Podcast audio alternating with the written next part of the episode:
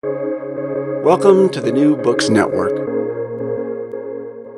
Hello, and welcome back to the Life Wisdom Podcast, where we explore life's big questions with seasoned seekers and scholars and everything in between. I'm your host, Dr. Raj Balkaran, and I have the distinct pleasure today of speaking with Dr. Ian Whicher, who is a professor at the Department of Religion at the University of Manitoba. Um, I spoke with him on the New Books in Indian Religions podcast about his scholarship, and he had such interesting and rich views of both the, uh, the power of the ancient Indian uh, yogic school of thought and also its applicability to modern life that I thought we should continue that conversation here on the Life Wisdom podcast. Uh, Ian, welcome to the podcast. Well, thank you. It's a pleasure to be here, Raj. Now, why don't you just recap uh, for our audience? You know, what is your primary research? The primary research, um, insofar as scholarship goes, has been really investigating um, uh, into what I would call the heart of uh, the classical teachings on yoga and um, being well informed of the development of what we might call South Asian Indian spirituality prior to around the com- time of the Common Era. Vedas, Upanishads, Buddhism, Jainism, and so on. Being appreciative of the rich cultural fabric of the Indian subcontinent, where yoga uh, was rooted, and uh, appreciating all the um, different teachings on yoga prior to the classic, classical systemization of yoga around the second or third century of the Common Era. And then looking at yoga in, in the light of, um, of course, uh, my own practice, but uh, using uh, scholarship as a, using a theory as a, an authentic um, backdrop to um, really connecting with tradition and also to being uh, present, uh, as it were, in the here and now with how that tradition is speaking today. How, how is this coming through today? And um, being aware of how it's been interpreted in the past through a very rich body of uh, scholarly yogis.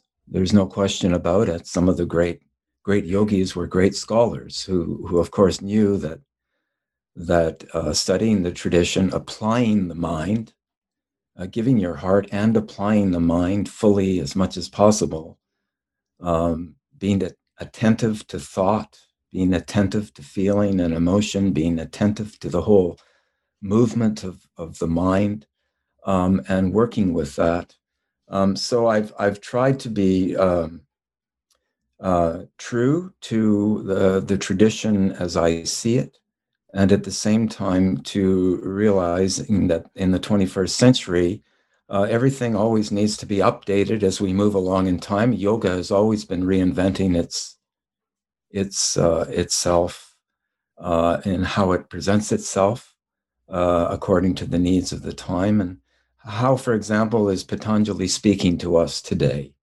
And that became really important. And it it it was um, it was not just a scholarly calling; it was a, a personal, uh, deep uh, spiritual calling that um, that just brought me in. so that was the real motivation behind it. So I'm fortunate that I, I am. I must say this: I'm very, very fortunate and uh, grateful that I have had the opportunity to um, function as a scholar in the light of this whole calling.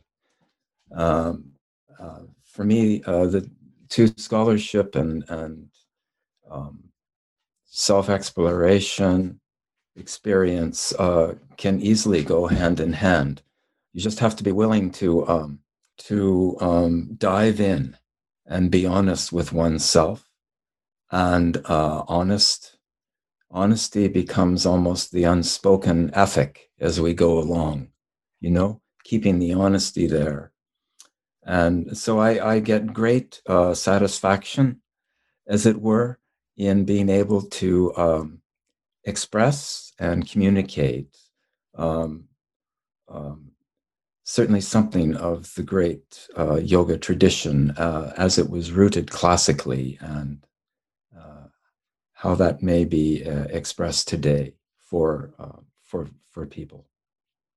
There are a great number of themes that come to mind as I hear you speak, and as I'm sure you're probably uh, well aware, or, at least surmise, I don't script interview questions, I have a sense in mind of some areas to probe because I really value the organic nature of lived experience and live conversation and real conversation. The reason why I, I state this is because um, it seems to me that many of the uh, philosophical, spiritual, um, narratological traditions of ancient India, they're predicated upon um, living, like living wisdom traditions, and they're updated and renovated age after age for that purpose. And I had this series of questions in the tutorial I was giving earlier today at the Oxford Center of Hindu Studies about whether or not the Bhagavad Gita was an interpolation. And the question I asked was whether or not the person had a smartphone and whether that smartphone had an upgraded software or the original software from when they purchased it. And so the, the idea of interpolation, the idea of degradation, the, it's, it's, it's really the opposite in that um, the power of these traditions are their uh, malleability and relevance and the the, the, the, the, the, the manner in which they lend themselves to be understood in new age after age. Now, uh, before I ask my first substantive question, would you agree with that notion of the organic nature of these traditions? Yes, yes, entirely. I would. Yes. And we always have to be careful uh, not to freeze uh, tradition. And uh, in other words, sometimes it needs to be unfrozen from its old uh, interpretations um, and that's been true uh, throughout the history of of any spiritual tradition. So yeah. Thanks. The first uh, main um, issue that I'd like to tackle is this what may be considered a dual citizenship that you have. Uh, you have a passport at the academy, and you have the passport in Indian spirituality or practice. Uh, this this this tension between being a scholar of a tradition and being a practitioner of a tradition. For some, it may not be a tension. For many, it is a tension in our discipline of religious studies. Um, and I would love for you to comment on the interplay between the spiritual relationship to the material and the scholarly or academic relationship with the material with respect to um, um, um is it such that um, uh, being a practitioner might be a liability? Might being a practitioner make you a better scholar? Should scholars necessarily be practitioners of the tradition? I would just love your thoughts on that, um, both in terms of um, you know your own positioning, but also in terms of what that may illumine for the field at large. Well, often there's a um, a scission between theory and practice, and some fall prey to feeling superior, uh, theory is superior, and others that practice uh, in itself is superior to theory. And um, when I look at what the word philosophy means and how I understand true philosophy, it's always it's it's it seems to me to be meant to be transformative. And I saw this kind of theme of transformative philosophy in India, where um, theory and practice go hand in hand. In other words, they're they're integrated.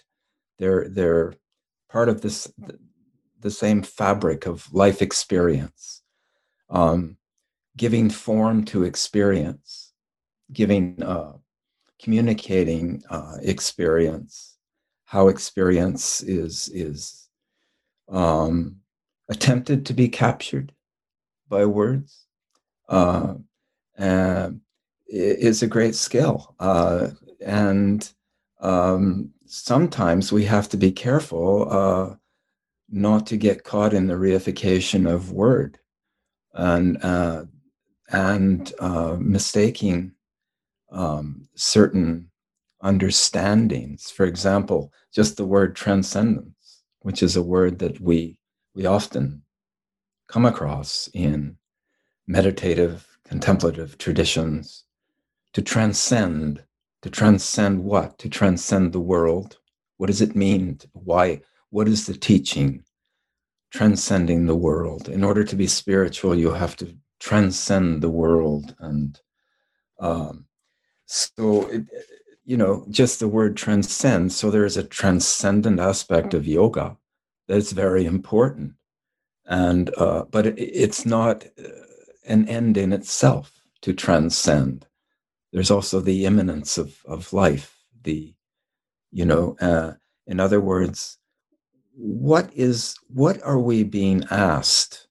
What are we what are what is being pointed to when we undertake a spiritual practice? And therefore um, as a, when I got into scholarship, I was initially a little bit hesitant to go on, and when I got into PhD research, I realized there is a there's there's more and more a rigor here, an integrity to it, and so I thought we have to be careful not to throw the baby out with the bathwater. Um, as a spiritual practitioner, it's very easy to just start to throw uh, out the uh, the intellect and say, well, I, I have to transcend the intellect anyway. but the point is, what, what is the intellect? So I began to discover that in the yogic tradition, the word for intellect, intelligence, buddhi, is actually the key to spiritual enlightenment. in you, you arguably, even in the Bhagavad Gita, the teachings on buddhi yoga, which aren't as famous as as the the other three main yogas the knowledge yoga jnana yoga bhakti yoga devotional yoga and karma yoga the yoga of action. There's the buddhi yoga which arguably is what integrates these three together. So the term buddhi started coming at me you know and i began to see that yes there is an integrity to uh, being a scholar as a practitioner, an integrity to being a practitioner as a scholar.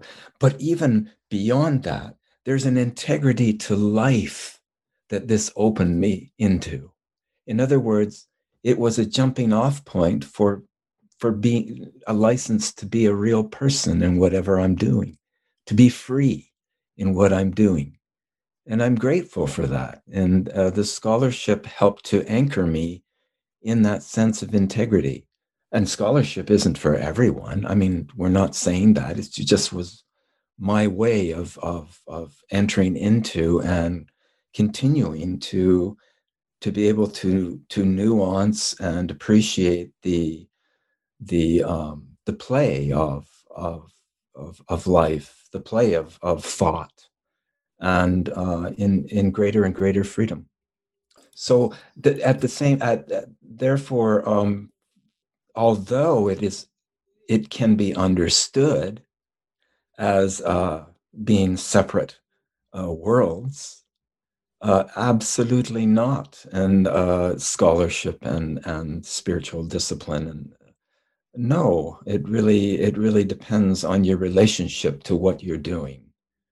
I, I suppose it comes through. Um, it does come through hard work there's no doubt about it, whether on the side of spiritual practice, on the side of uh, scholarship, because scholarship isn't just about reading things, it's also um, being able to communicate those ideas. And so there was a calling to communicate as well.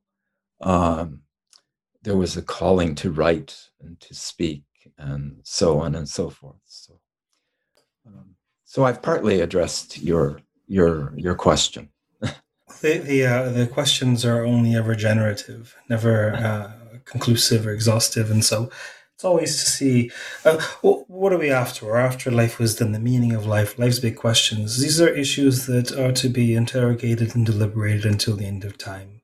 These are not issues that can be put into um, sound bites for posterity, right? And so um, I, I, like what you say about the interplay between scholarship and spirituality and that they both involve hard work. Um, what comes to mind is a long time ago when I was trying to decide whether I wanted to take the scholarly route or to continue traditional exegesis of these texts for the sake of transformation, as, as you aptly put it. Um, someone very wisely said to me, if Shankaracharya were alive in our times, he would surely have a doctorate in something. And it just blew my mind open because there, there was such wisdom there. Um, enough about me and my couch time. More about you and your in your publication. You mentioned in passing um, the word integrity, and of course, integrity was crucial to one of your most influential works, the integrity of the Yoga Darshana. Could you share with the audience, you know, your take on yoga philosophy and what sort of new novel intriguing about the way in which you interpret uh, Patanjali's view and the way it's commonly interpreted, particularly in the larger yoga circuit in the West. Yes.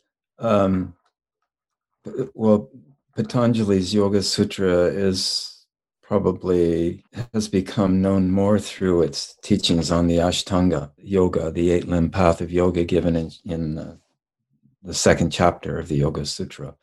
But that is really um, part, it's only part of what Patanjali is, is actually teaching. And you could say what Patanjali was teaching is given in the first four sutras of chapter one. And then he takes the whole rest of the of the Yoga Sutra uh, book, including four chapters, to, to tease out the meaning of what he's saying. And there's those four, first four sutras. And the, the Ashtanga Yoga is um, has become uh, this sort of um, package term for what classical yoga is about, but it's only a part of it. And in some ways, you could even say it's preliminary. It's preliminary work to set the stage for deeper revelation into life. I, I would say ongoing revelation into life. Um, and it has to do with definitely a quality of of mind. Uh, and when we say mind we also can include heart in that. Because in yoga um, mindfulness and heartfulness um, are part of the same uh, category of of our human existence.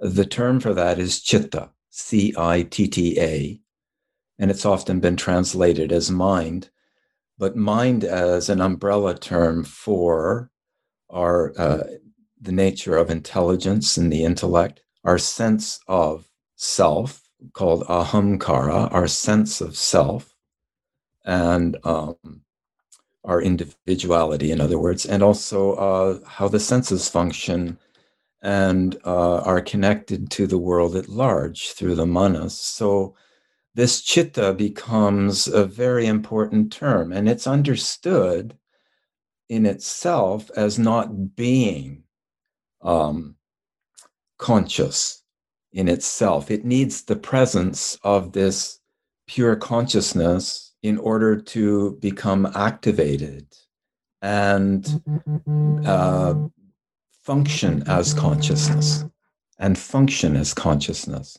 So in the classical yoga, there has often been a, um, a dualistic understanding of life where there is a pure consciousness on one side of the fence, which is our true nature, the true nature of self being um, called pure consciousness or Purusha or the seer, the inner seer.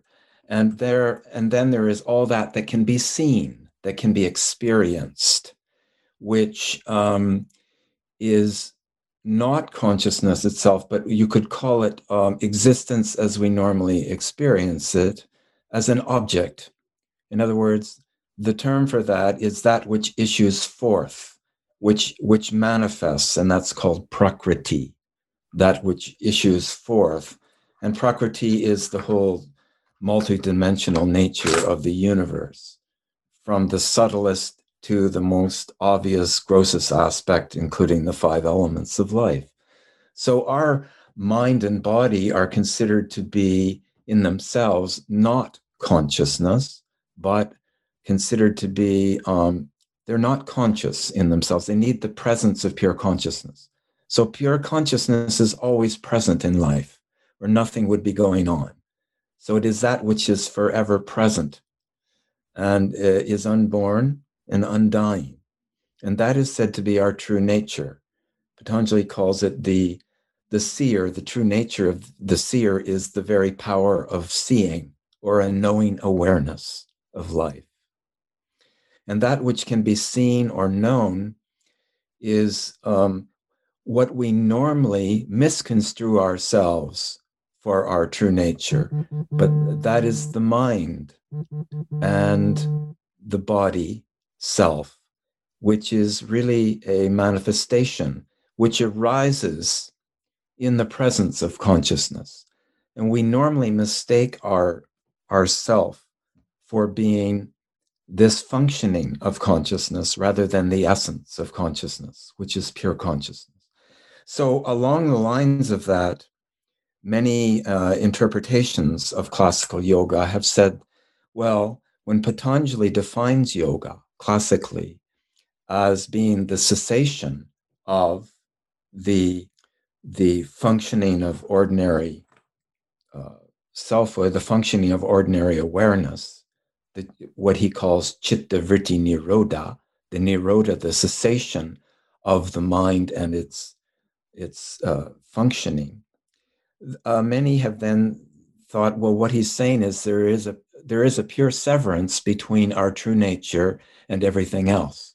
And once we come to realize that, then uh, that which we have um, uh, successfully um, uh, transcended or um, severed ourselves from, which is not our true nature, then has no value in life. And uh, in fact, it ceases to be a part of our life.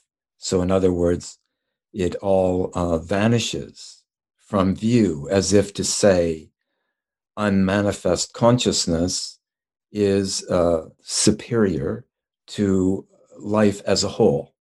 Um, and uh, in other words, there's a part of life that is superior to another part of life, which is which um, is therefore devalued. So, in other words, the world, the universe, even uh, our body self, our our individuality, all dissolves in the light of liberation.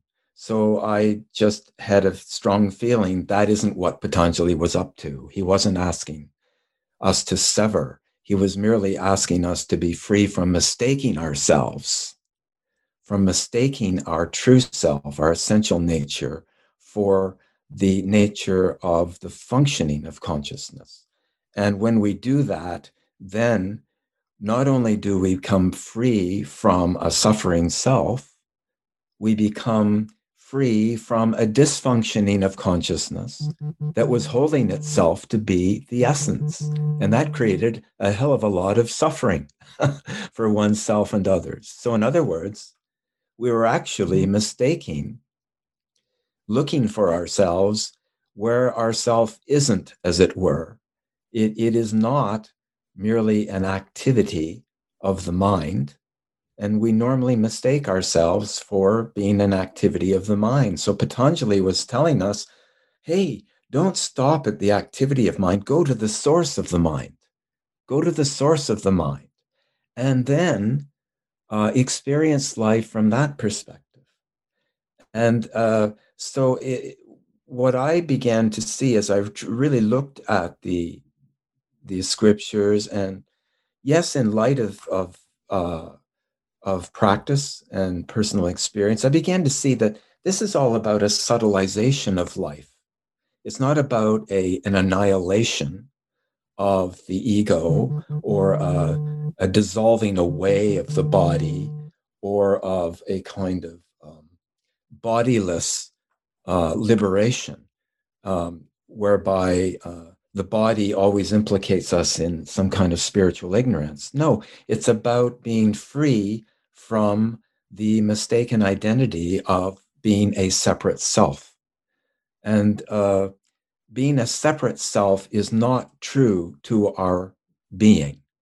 And insofar as we're holding ourselves as a separate self, which is merely a functioning of the mind, which we mistake ourselves for, we become attached to thought, we become attached to uh, feelings, we identify ourselves for the things that arise in consciousness rather than knowing ourselves as consciousness itself. And, and therefore, that opened up the whole um, perspective on yoga. Uh, Patanjali's main concern is bringing us to that space of freedom and letting the space of freedom speak for itself. It, although he's been interpreted as being a dualist, I saw him more rather as, as transcending the dualism of self and world that functions in the side of Prakriti, right? Uh, and therefore, when that duality, that that is is based on a sense of self that is not our true nature, trying to attain happiness in this world that it is assuming exists outside of itself. That is what Patanjali was trying to remedy. He was trying to free us from this mistaken identity that doesn't really know what anything is, but is trying to be free and happy and know everything based on a, a, misunderstanding of who one's true nature, of what our true nature is. And therefore, that opened up possibilities uh, for the mind and for the body to become more a in alignment with that source consciousness. And therefore, um, if anything, if, if you wanted to see Patanjali still as a dualist, at least it was a, a, a, a dualism of cooperation rather than a dualism of um, mouth of, uh, how can I put it? It was a cooperative duality. What, what I began to see was more and more the closer you become to the, your true nature, which registers through our own prakriti, by the way. You don't have to throw away your mind and body. In fact, you have to use the mind and body. You have to allow the mind and body to resonate in their own nature and, and let go of this sense of a separate self that has a mind, that owns a body and in doing that, therefore, the mind and body become more aligned with a, a more superfine kind of space of consciousness. And so that that enters into possibly the field of non-duality, where all is experienced in the light of self. Nothing is outside of consciousness.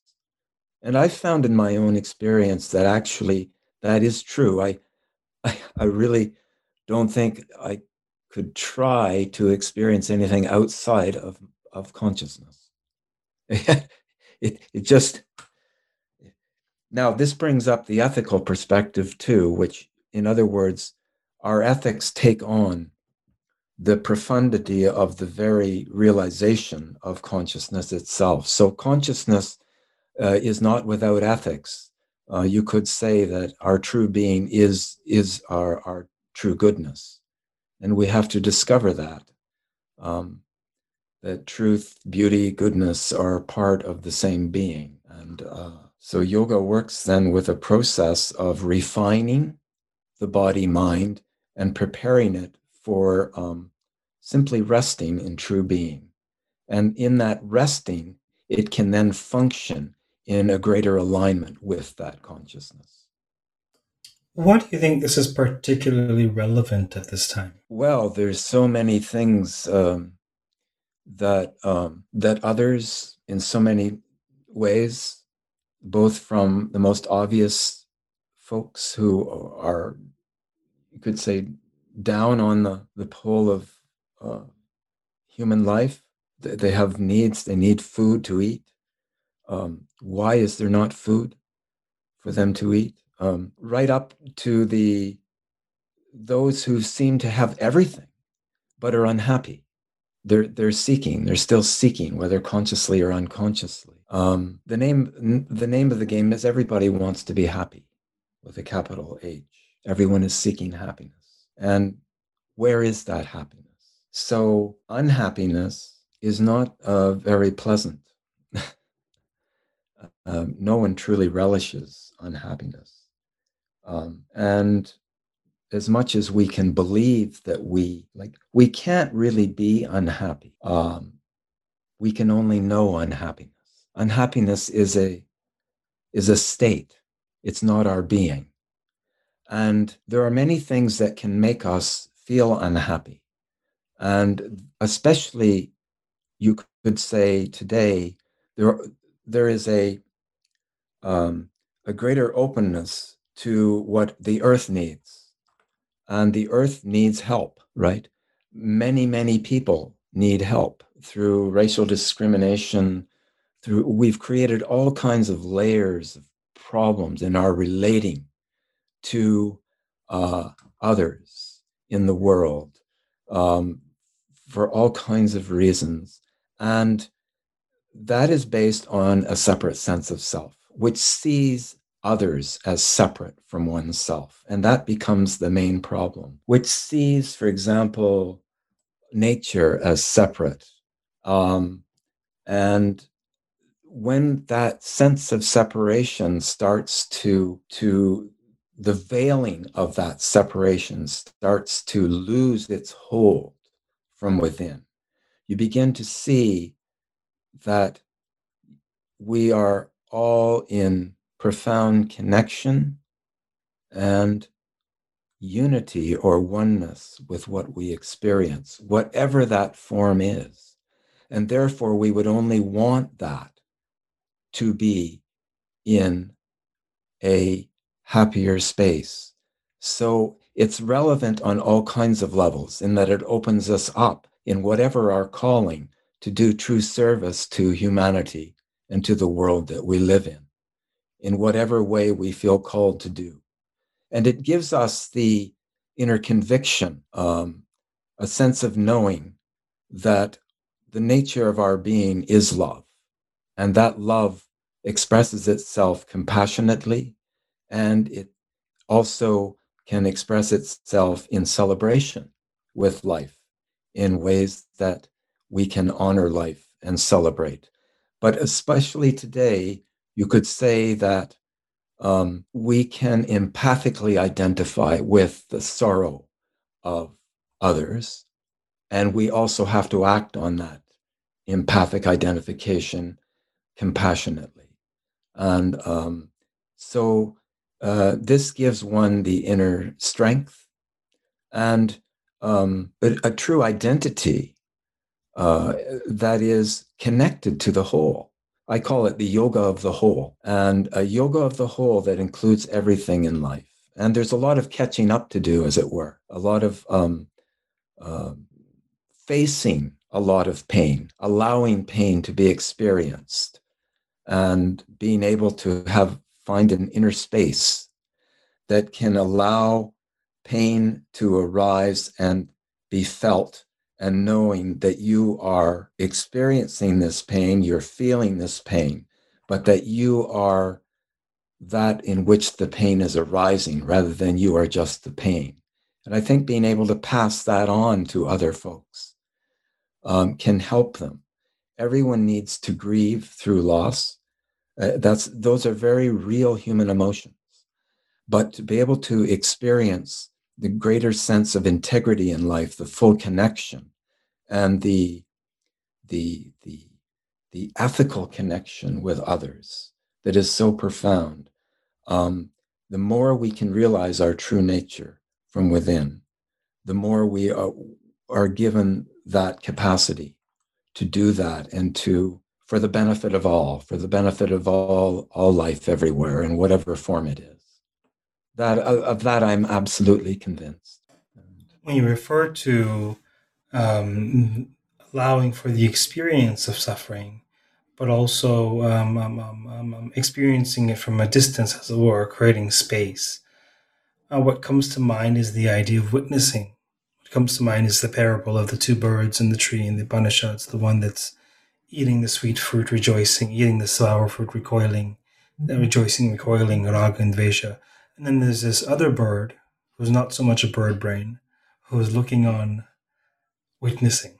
Is this the sense? Yes, and and the the though the two aspects of, of the same being. They're two aspects of the same being. There's not a there's not a an ultimate duality there. And so the question is um, how, how to live with both. Um, how can one be be free and also be um, responsible for what one is witnessing? Um, it's not just about a transcending witnessing that is therefore free and therefore is indifferent to the things of the world. Um, but we're somehow very conditioned into um, having an aversion to feeling pain or that which uh, doesn't feel right and, and trying to numb it or um, not come in touch with it or to avoid it. And it seems to me that there is an aspect of yoga that hasn't been given um, a proper, a real proper look at, and that is the aspect to actually allow deeper meditation and samadhi to, in other words, to have samadhi with suffering, to allow suffering to arise and to be able to not react to it.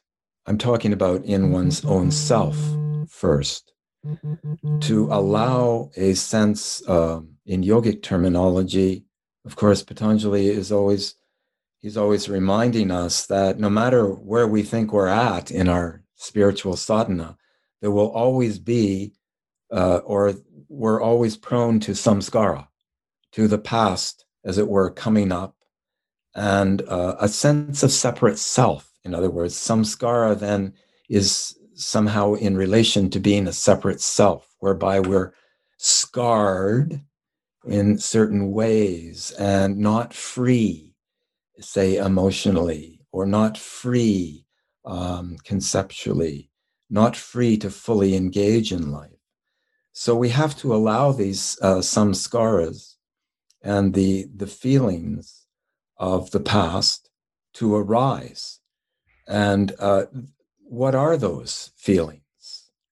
Uh, they're nothing but a, a, kind of modulations of consciousness. And this can be experienced. So when you can experience anything that arises in consciousness and stop labeling them good or bad, negative or positive, allow them to arise and just experience them.